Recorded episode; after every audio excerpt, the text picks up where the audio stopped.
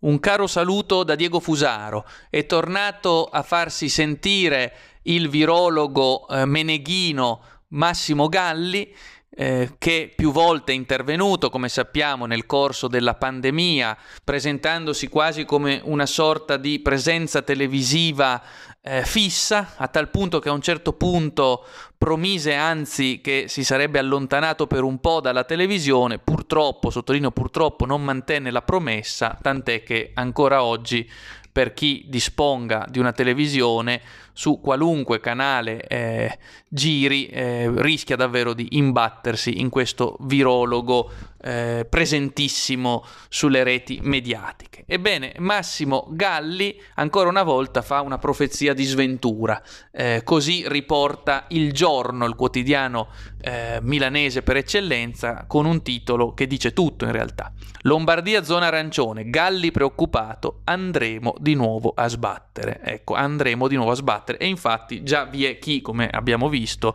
propone l'idea di una eh, nuova ondata di eh, febbraio e marzo e quindi riconferma la nostra tesi eh, della pandemia dello yo-yo o del rocchetto con annesse quarantene, eh, domiciliazioni mh, forzate e divieto di assembramento ad libitum.